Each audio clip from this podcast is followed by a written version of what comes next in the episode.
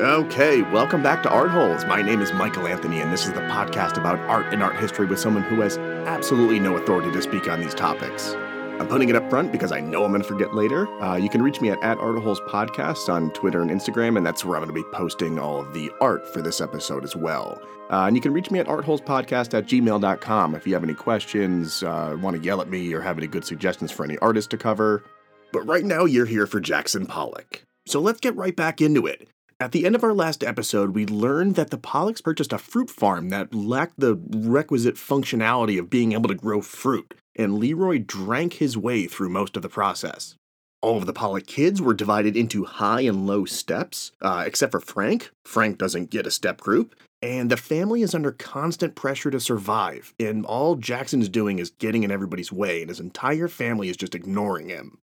And of course, eventually the fruit farm, it eventually ran to ground because the soil was just completely busted.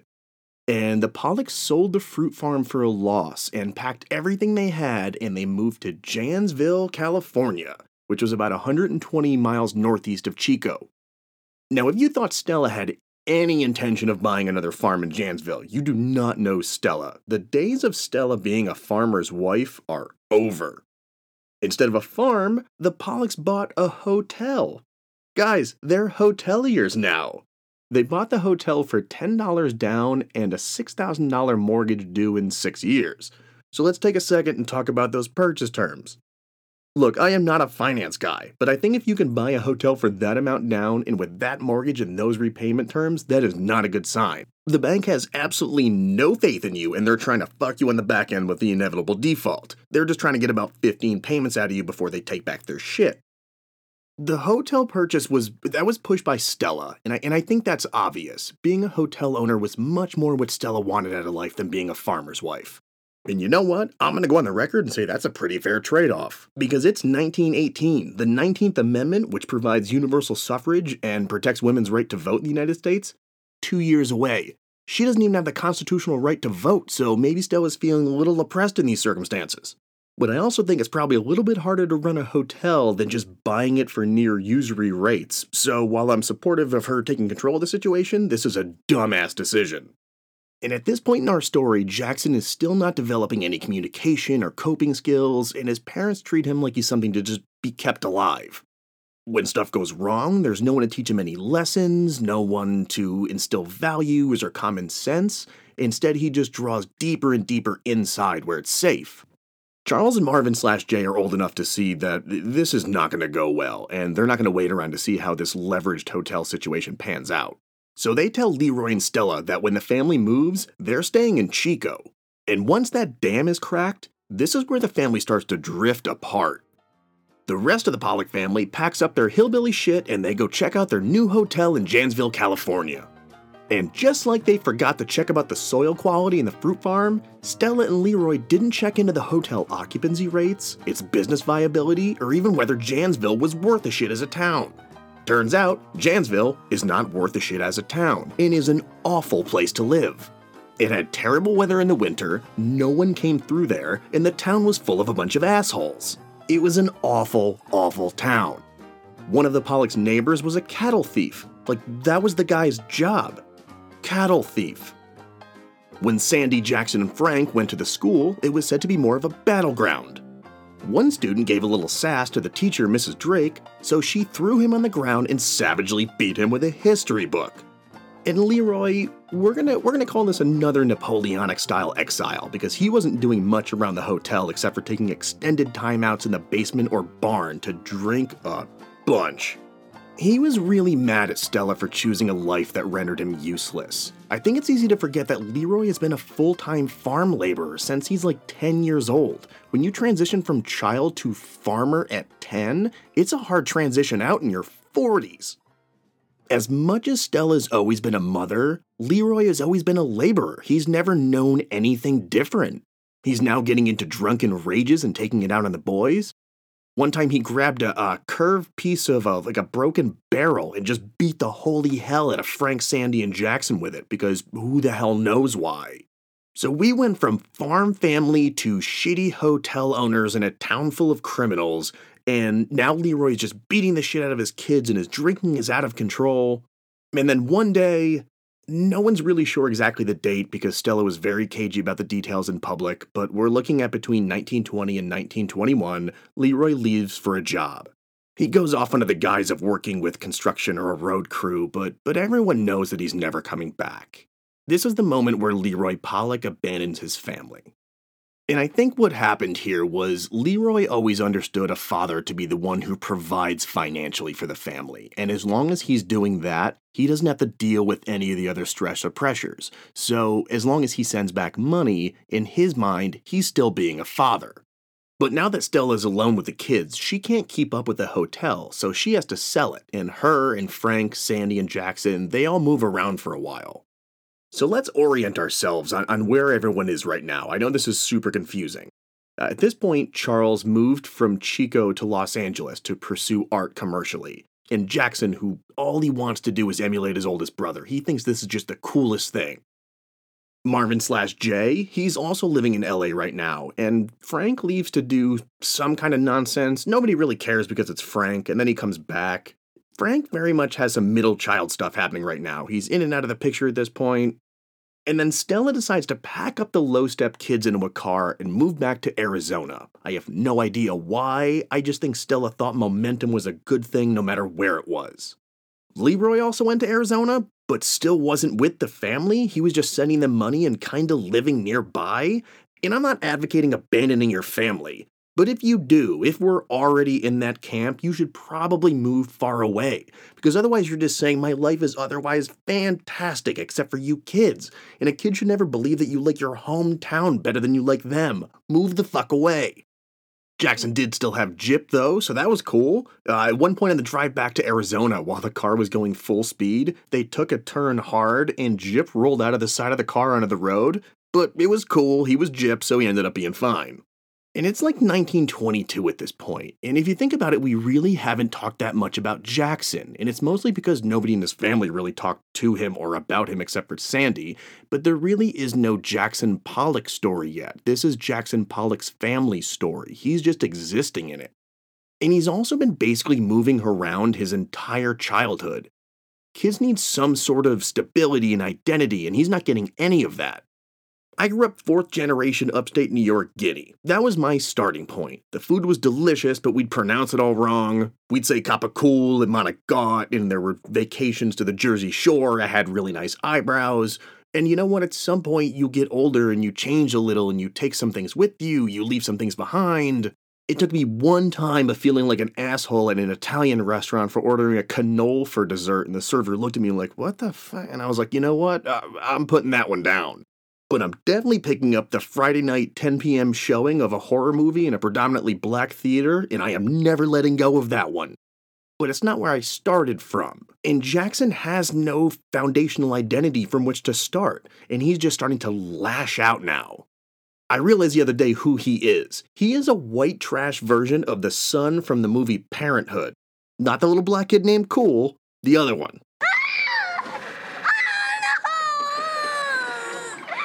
What's the matter? I lost my retainer! One time, Jackson shot and killed a woman's cat with a rifle and then had a full-fledged emotional meltdown because he did something so awful. So, we've got some emotional modulation issues happening. And yes, more cat murder.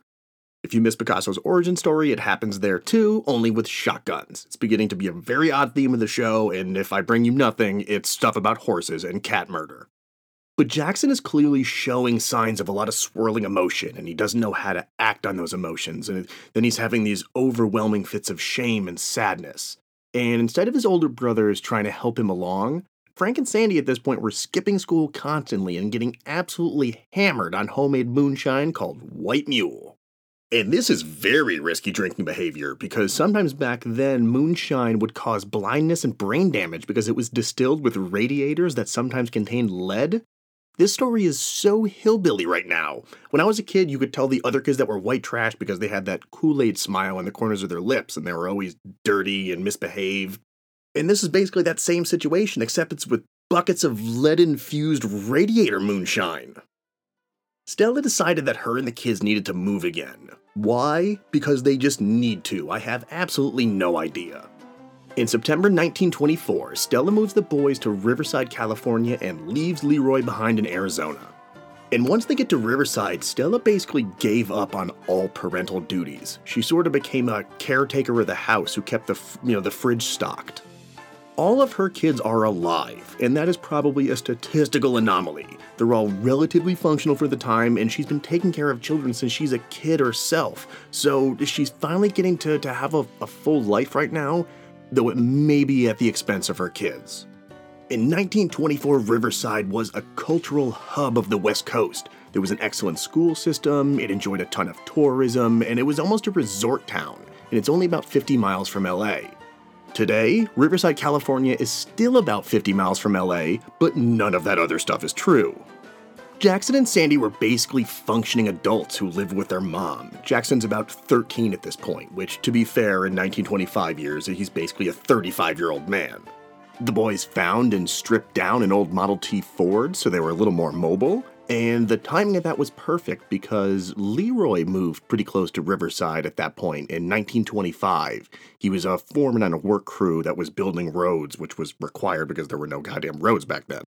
But even though Leroy was close enough to make the short drive, he would never actually make the drive to see Jackson or Sandy. The only time he would spend with them is if they came and hung out at the work camps and ate with him.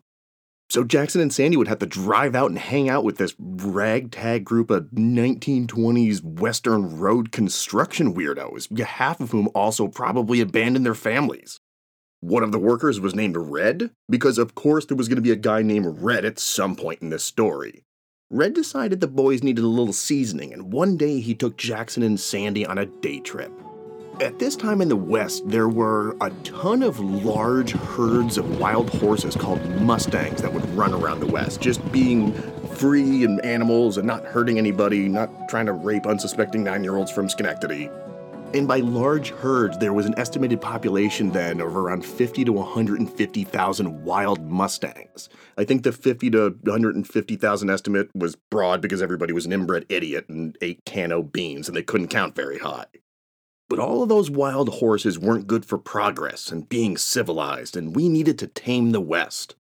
But you can't just kill horses that are in the way. This is America, baby. You gotta profit on that shit. Look out, America's coming again. And of course, we built an entire industry around the slaughter of wild horses.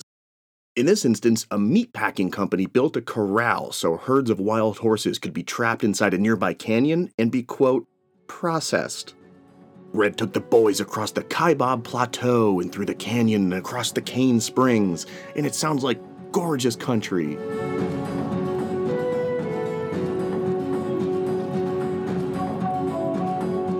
They took position as they heard the horses' hooves echo throughout the canyon, and the herd slowed down and approached a watering hole, and the horses put their lips down to the cool, clear water.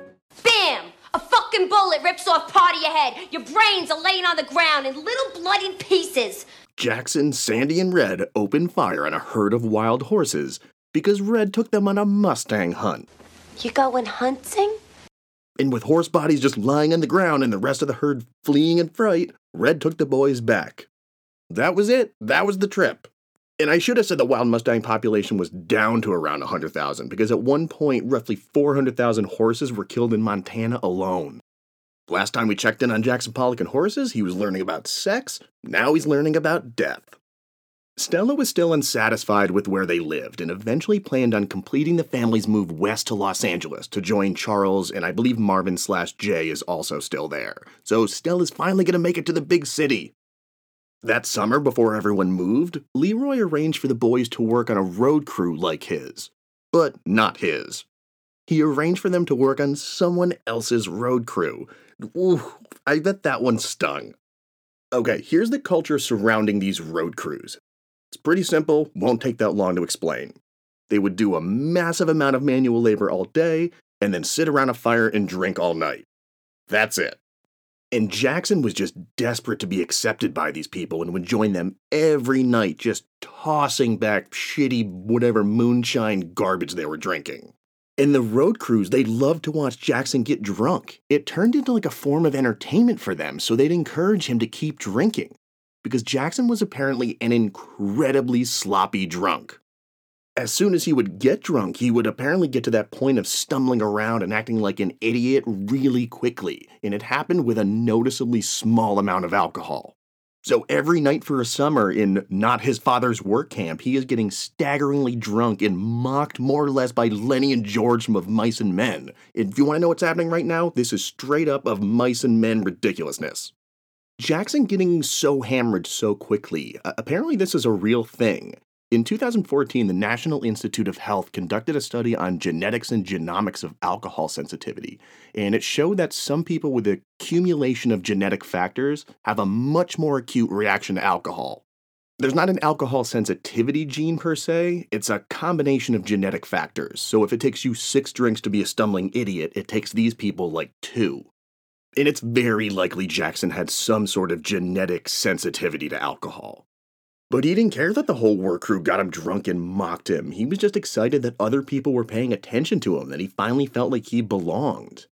And the fact that they're older men who have the same job as his father that just abandoned him, I can imagine that's tough on a thirteen-year-old.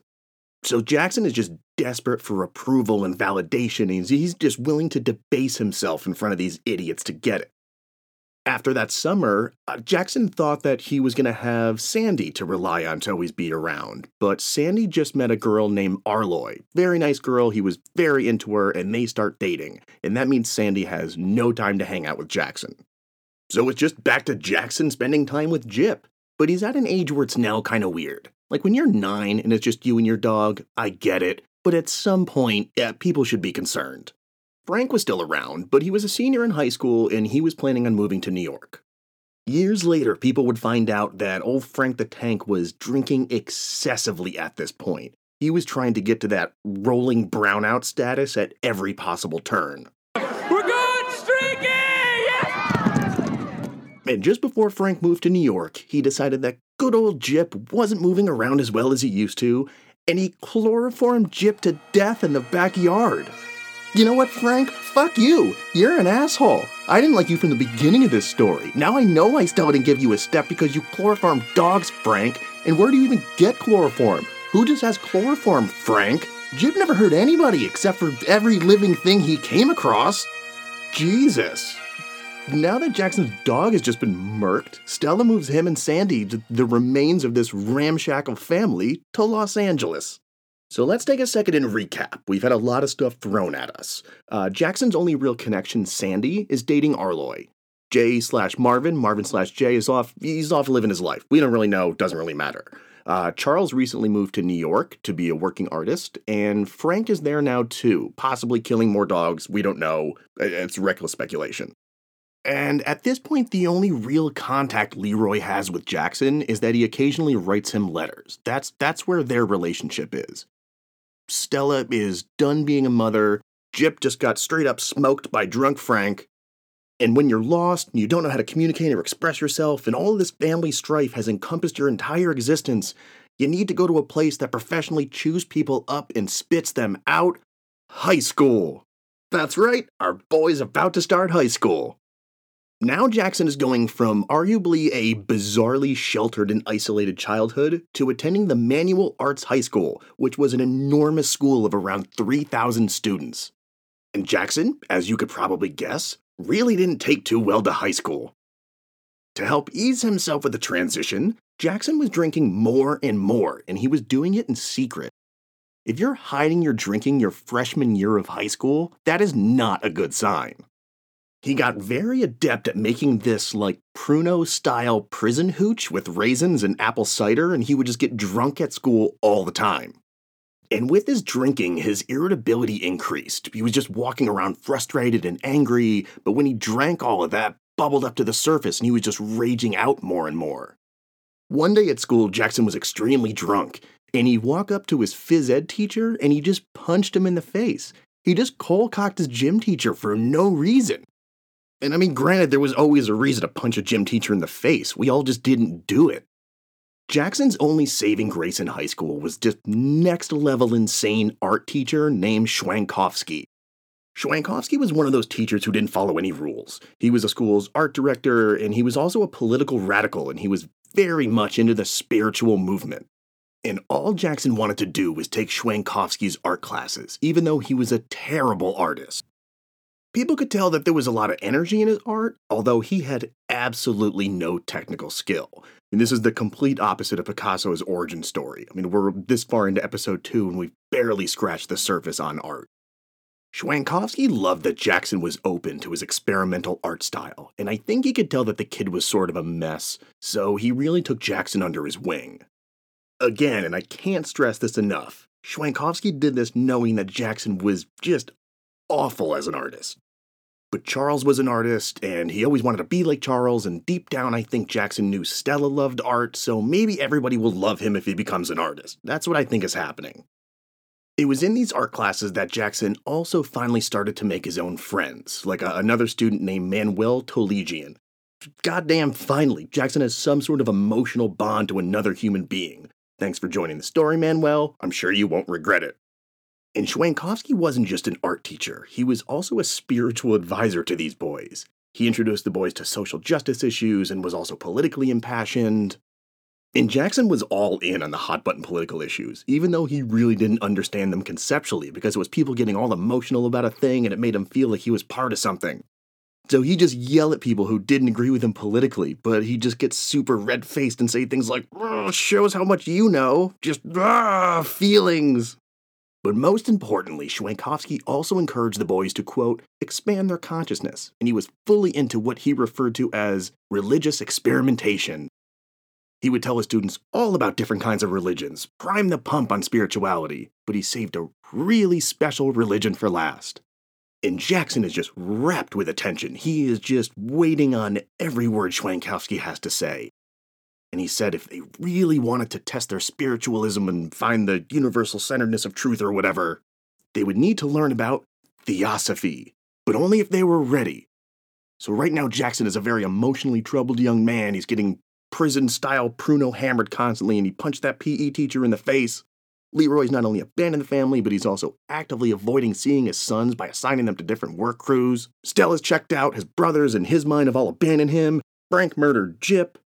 And when all hope is lost and you need something desperately to get you back on track, the answer, of course, lies in a higher power. Like I said, I come in the name of Jesus by the power of the Holy Spirit. This is, this ain't, I ain't playing with your ass. Don't call up and play with me. It was through Schwankowski that Pollock would eventually meet someone who would change his viewpoint on life. A charismatic young man named Krishnamurti, the literally perfect. Through the nineteen twenties, America was immersed not just with westward expansion, but it was also going through a rapid growth spurt financially. It's the roaring twenties. And not at all because of that financial growth. By pure coincidence only, there was also a simultaneous staggering rise in religious groups. And obviously today, Los Angeles is your typical, predominantly liberal heathen environment.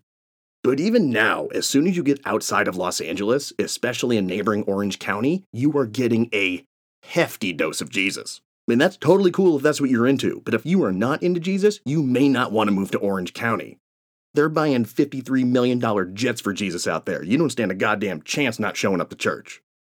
There was a writer and historian from the twenties named Louis Adamick who said about Southern California when he got here, quote, in spite of all the healthful sunshine and ocean breezes, it is a bad place. Because in the roaring twenties, Southern California was a hotbed for ultra-evangelicals, Pentecostalists, faith healers, bizarre religions, and even cults. As these religious organizations began to grow rapidly, entrepreneurial people would create their own offshoots and be the leader of that new thing. It's like any organization that gets too big, eventually you need to branch out. It's almost as if people saw religion as a business. But to branch out and be successful, you need to do some new stuff, maybe work in some Eastern philosophies, really make your bullshit yours. And obviously I'm joking around. If you're religious or spiritual, I say good for you, do whatever makes you happy. But not all of these religious movements were good. Sometimes they turned into communes where indoctrinations took place, and the movement would evolve and the religious leader would be elevated to a godlike status, the cult of personality. One of the religious groups that sprung up in Southern California was the Theosophical Society, and Schwankowski was giving a very hardcore recruitment pitch. And I swear they're not a cult. Apparently today they're known as the Cretona Institute of Theosophy. Again, doesn't it all sound like a cult? that's right, they still exist. I don't want to get sued. So Theosophy and the Cretona Institute of Theosophy, guys, definitely not a cult. It's definitely a fucking cult. The Theosophical Society was started in Los Angeles around nineteen twelve by a woman named Madame Blavatsky. I know, it's already awesome. Again, totally not a cult. But Los Angeles was apparently stifling the vibe Madame Blavatsky wanted, so the Theosophists eventually moved to Ojai, which is like an hour north of L A. And you may be asking yourself, what exactly is Theosophy? I still have no clue, so I'll just give you the pitch. Madame Blavatsky wanted to, quote, diffuse information concerning those secret laws of nature which were so familiar to the Chaldeans and Egyptians, but are totally unknown by our modern science. She wanted to then use Theosophy to unify science and religion in the quest for the single primitive source from which we can discover the new theory of evolution and from which all truth flows. At that point, the human condition naturally strives to use Theosophy to reach the peak of existence known, of course, as the Universal Oversoul. And to help usher everyone into enlightenment in Ojai, there was a young charismatic leader who was considered the new Messiah, the incarnation of God, the divine spirit, Krishnamurti, the literally perfect. With Krishnamurti the literally perfect so close to Los Angeles, there was no way Schwankowski wasn't going to take the boys in a week-long retreat on Monday, May twenty-seventh, nineteen twenty-nine. There was no way that was going to happen. Because why wouldn't we introduce a cult to this story? And now a very damaged, very lost young man will finally meet somebody who can guide him. After he pays the forty-five dollars entry fee, of course. Spiritual enlightenment isn't free, nor should it be. And that's not a joke, the fee for this thing was actually forty-five dollars. Krishnamurti the literally perfect taught Jackson that everything comes from within. He said, quote, it is indeed those who suffer and struggle, and not necessarily those who are learned in books that understand. And Jackson just ate that shit up. He said that inspiration was to be revered more than education, and that a true test of an artist was to be able to bypass the intellect. And if someone is calling themselves the literally perfect and they're telling you to bypass your intellect, it's a cult. Get your forty-five dollars and get the fuck out of there. But instead, Jackson stuck around and for days learned from Krishnamurti the literally perfect in the compound, and he was a changed young man. He had more assertiveness, and he started to dress the same as a spiritual leader in these open button shirts and blazers, and Jackson even wore his hair like Krishnamurti the literally perfect, and he stopped eating meat. Jackson was finally getting a sense of self that just happened to be the replicated self of a cult leader. And because it was the summer, it was the perfect time to make sure he got himself assigned to his dad's work crew, spend the summer with Leroy and tell him all about Theosophy and his spiritual growth from within. And with his new assertiveness, that's exactly what he did. And what started out as a conversation with Leroy about his new identity quickly turned into a heated argument, and then even quicker turned into a savage fist fight. So that went well. And then Jackson went back to L A completely shattered by his father's rejection, and he fell into a deep depression, and there was a lot of Pruno being consumed. Because this is the first time he ever had a sense of identity, and the first time that he had the assertiveness to share it with Leroy. Hey dad, this is who I am. He gets rejected again, and then gets his ass beat. And this really is a turning point in our story for, for a number of reasons, but most immediately it's because Jackson did a thing that I don't think he would have done earlier, which is reaching out to Charles in New York. He wrote him a letter and was basically spilling his guts and asking him for help. And for an older brother who never really seemed to care about Jackson, Charles was apparently extremely concerned by Jackson's letter. Because he wrote back immediately, copped to the fact that he hadn't been the best brother the whole time, and reminded Jackson, hey, you know, there's an out, didn't you want to be an artist? You should go to art school. And that snapped Jackson right back to reality. Of course, an artist. He was going to be an artist. That's what he always sort of wanted to be. That's exactly what Krishnamurti the literally perfect would want him to be. So Jackson dove right back into Manual Arts High School to finish his education. He's going to finish school strong and figure out how to be an artist. Then one day, the high school football team grabbed him up, dragged him to the bathroom, and forced his head into the toilet. And he handled it with the emotional and psychological aplomb that you would expect from our boy. He composed himself, sorta. Then he walked up to another of the P E teachers, Coach Sid Foster. Woo! Go Mustangs! And he punched him in the face. He's just flagrantly abusing the phys ed faculty. Just one by one, whistles and clipboards flying everywhere. What is happening?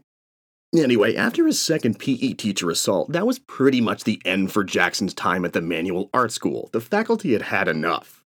Charles and Frank drove from New York, and they visited L A, and they could immediately tell that Jackson was not in a good place. He's toilet hooch punching P E teachers, he fought Leroy, he's raging out and completely losing control. Charles had recently enrolled in the Art Students League, which was one of the first consolidated quality art schools in New York. It wasn't a school that also taught art, it was an artist-created, artist-run school.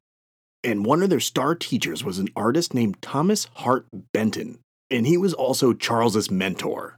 So Charles and Frank convinced Jackson to drive back to New York with them, and for Jackson to start taking classes at the Art Students League, and I'll just call it the League for short.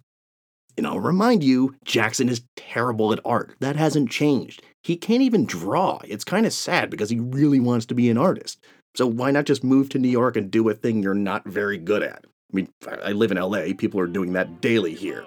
So Jackson heads to New York with his brothers to fulfill his lifelong sort of dream of being an artist. Jip, jip, jumpin' the jumpin' jive makes you like your eggs on the Jersey side. Hip, hip. Hip, hip. The jip, jip, jumpin' jive makes. And the Roaring Twenties really built up New York. It was a bustling, skyscraper-filled city. There were you know, there was construction left and right. There were cars all over the roads. So when Jackson gets there, it's a city full of possibilities and lots and lots of liquor. Maybe a level of bustle that a scared little boy from a desert farm might have problems adapting to. And all of that hope dims a little bit because the market crash in the country is now, in the fall of nineteen thirty, headed into the Great Depression. But Jackson's still pretty insulated from the Depression right now. He's sleeping on Charles's couch, and he's taking art classes at the League with Thomas Hart Benton. And immediately, Jackson knew that his goal was to overtake Charles as Benton's prize pupil. Even though Jackson was still a god-awful artist, there's a new father figure to try to please. Benton said of Jackson's art studies when he first arrived at the League, quote, absolutely incapable. He couldn't be taught anything. Manuel Tolegian, uh, Jackson's buddy from back west, his high school friend, he also moved to New York to take classes at the League, and he quickly surpassed Jackson in talent. Everybody did, because he was garbage. And the more inadequate Jackson felt at the League, the more frustrated he got and the more he drank. He still didn't know how to talk to people. Benton one time said, quote, he developed some kind of language block and became almost completely inarticulate. I have sometimes seen him struggle to red-faced embarrassment while trying to formulate ideas boiling up in his disturbed consciousness. Really, that's a pretty messed up way for your mentor to explain, you know, how you think and process your words. And given that this is Jackson's new mentor, we should probably talk about Thomas Hart Benton. And really, we haven't talked a whole lot about art in general so far this series, and that sort of tracks with art in America in general at this point.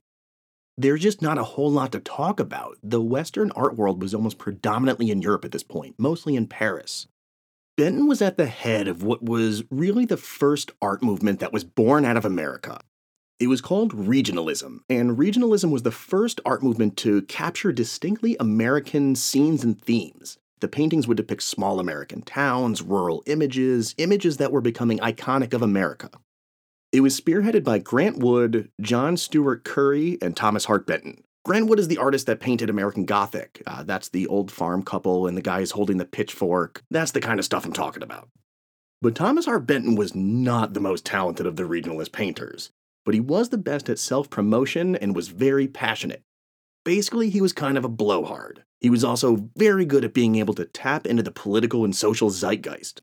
And he also borrowed heavily in technique from another art movement at the time called muralism, and this was a Mexican art movement that we'll get into more next episode. The muralism movement would have a huge influence on the New York scene and would open up a bunch of jobs during the Great Depression as well. There were three major Mexican muralist painters, uh, Diego Rivera, David Alfaro Siqueiros, and Jose Clemente Orozco. And the Mexican murals were extremely large works that were often painted on enormous canvases or the side of buildings, and that's a technique that the American artists started to adopt. And even though Benton wasn't a game-changing art talent, it did take a certain skill to paint such large works, even logistically, and Benton could do that. He could competently paint a very large mural, and he could do it in a pretty expedient fashion. I'll post an example on the show's Instagram of a Thomas Hart Benton mural. There's one he completed for Indiana University in nineteen thirty-three, which I believe is now up in the Indiana University auditorium, and the murals depict the social and industrial history of Indiana, and they're like twelve feet high and two hundred fifty feet long. It's pretty crazy. Benton was, he was a social progressive on race issues, so he refused to whitewash Indiana's history, and he painted into one of those panels the image of the K K K burning a cross. I'm sorry, Indiana, the Klan is an iconic part of your history. Benton was also described as profane, drunk, vulgar, a misogynist, and quick to anger. And this all fit with Jackson. He loved this guy. He even had a natural pull towards Benton's misogynistic side. And much like Jackson had an issue with Stella's lack of affection and controlling nature, Benton also had a bit of a problem with his mother, Lizzie. Lizzie was a religious fanatic, and she considered sex to be a plain manifestation of the devil and was a nasty thing that had to be put up with in marriage. She was always screaming at her husband and told a young Thomas that if he masturbated at night, he would die in his sleep and go to hell. And, of course, she was constantly admonishing Thomas for what she considered to be his sissy behavior. So when Thomas Hart Benton came into prominence in the thirties, he would take up the mantle of decrying sissy behavior. He raged out in these crazy profanity-laced rants about how art in New York is run by, quote, a pack of precious ninnies who walked with a hip swing in their gaits and affected a certain kind of curve in their wrists. You know... Benton also thought that the feminine figure in art, which had always been popular for so long, should be wiped out in favor of drawing masculine figures with very masculine lines, belying a quiet strength. In his mind, the only people who can truly understand the torment, the beauty, the roiling, tumultuous angst of creating art were men. But a certain kind of man, a... I want a broad-shouldered, barrel-chested man with With chest hair, not too much chest hair, not poofy chest hair from the eighties, but like a trim, trim chest hair. I also want a strong jawline and, and supple lips. A man whose hands are calloused yet soft. A man who can make you feel safe and protected in his powerful arms, but also cared for and loved. This, this is the kind of man I want deep, deep inside of the arts. When it came to women who were taking his art classes, Benton would straight up ignore them completely, and he would rail against the, quote, pansies, and even the most casual touch from a man would turn him into a yelling homophobe. But when it came to rustic young men and the beauty of Italian peasant boys, he would scoff and say, quote, who wouldn't be attracted to them? So let's call this what it obviously is. Benton is pretty gay. He's got like an Italian twink thing happening, he knows his wheelhouse. It's a little specific. You might want to stretch it out a little bit to maybe some Greek twinks or some Turkish twinks. But, I mean, you know, hey, you're going to have delicious Italian food if they cook for you. Gnocchi, in Italian slang, also mean handsome guys. But instead of bathing himself in rustic little gnocchi like he wants, he got married to a woman named Rita. And I think that's what you did back then. I think a lot more marriages were marriages of convenience, especially in this kind of situation. The only way people considered you quote-unquote normal is if you were married. Otherwise, they would shun you, and you you definitely can't come out at a time like this. It, it would definitely ruin them professionally, and it's probably dangerous to do so. Over time, Benton begins to take Jackson more and more under his wing.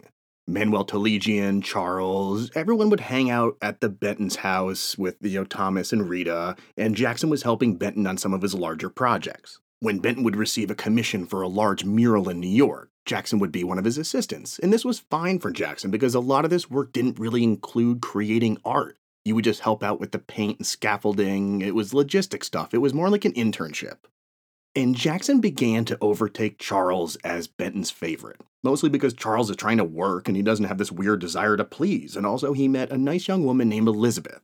So now that Elizabeth and Charles are dating, Charles can't just hang around this weird apartment with all these art students.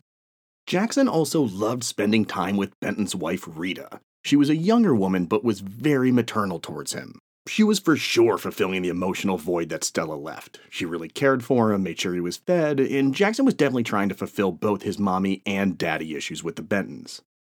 Thomas Benton's relationship with Rita was, let's call it excessively misogynistic and hyper-masculine, because he was really trying hard to be that big, bad, heterosexual guy. he would get super drunk and do that thing where you'd scream from the other room, like, when's dinner ready? Like, that kind of hokey nonsense. He'd yell at Rita in front of company. He was a total dick to her. But of course, as you would imagine, she completely ran shit behind the scenes. She gave up her own dreams of being an artist to run Benton's business, so she works with the dealers, the wholesalers for supplies, she makes sure he makes deadlines. She's basically responsible for his entire functionality as an artist, and Jackson is sitting back and taking note of this. He's like, ah, so that's what women should do. In June of nineteen thirty-one, Jackson and Manuel Tolegian decided they wanted to hitchhike from New York to Los Angeles, which is a bold choice. And this trip was probably pushed by Benton, who had done similar trips in the twenties. That's how he experienced the real America. After World War One, our identity was starting to grow as a country, and these trips west for him, they were inspirations for his contributions to regionalism. And hitchhiking west in the roaring twenties was easy. Everybody was going west, so people would just walk on the few major highways headed west, stick out their thumbs, and eventually you'd get a ride. So Jackson and Manuel thought this was going to be a great adventure, and they'd learn all about America, and they could start their own great American art movement. But when Benton took his trips across America, there were more cars than hitchhikers. That changed because of the Great Depression, and Jackson and Manuel had no idea. They were so isolated in art school that they weren't really experiencing the Depression yet. So Jackson and Manuel started their hitchhiking adventure west. But as soon as they hit Cleveland, they hit max capacity on other people coming west, and Cleveland turned into this drifter bottleneck situation. As unemployment skyrocketed and there were fewer and fewer job opportunities in cities, people just took the risk and went west, hoping to find work or hoping to start their lives over. But once you hit Cleveland, hitchhiking became a problem because people outnumbered roads. Everyone realized that when they hit Cleveland, they weren't the only ones that fled west in this desperate attempt to find some sort of life. At one point, there were upwards of two million people who were on the roads hitchhiking west. It was this wandering population on the side of the road, and you would wait for hours, and whole families were on the road trying to catch rides. So finally, Jackson and Manuel stopped and decided to reassess. Jackson wanted to hop on a freight train, but Manuel didn't want to try to hop onto a moving train, and he'd also heard that once you were on it, it was not a safe environment. Jackson thought it would be fine and that it would be in and of itself an adventure, so him and Manuel split ways and decided to meet up in Los Angeles. And Jackson, after always being the little boy who needed to be taken care of, decided this was his growing up moment and he wanted to have an adventure. This was the time where he was going to just take the world head on. Depression-era freight train travel. It's exactly what you would imagine it would be. The term hobo was first introduced into American English around eighteen ninety. The etymology is debated. Uh, it may have been an abbreviation for homeward bound, or it may have been derived from the term hoboy, which was a term for a farmhand. Regardless, it's a very fun word to say. Hobo. But hobo was a very specific term back then. It was used to describe a homeless and impoverished migrant worker that always traveled looking for work. There were also bums, who didn't work at all, and tramps, who were people that only worked when they had to. In the thirties, there were more than two million male and an estimated eight thousand female hobos traversing the country in order to find farming jobs out west. The fastest way, and oftentimes the only way to get west, was to illegally hop on a freight train. And there were a lot of people illegally riding trains. In order to combat the illegal hobo riders, railroad companies tried everything possible to prevent them from getting on the trains, including hiring bulls, who were guards that would patrol the railways and ensure only paying customers were on the trains. To accomplish that, they would often savagely beat and sometimes kill people who weren't supposed to be there.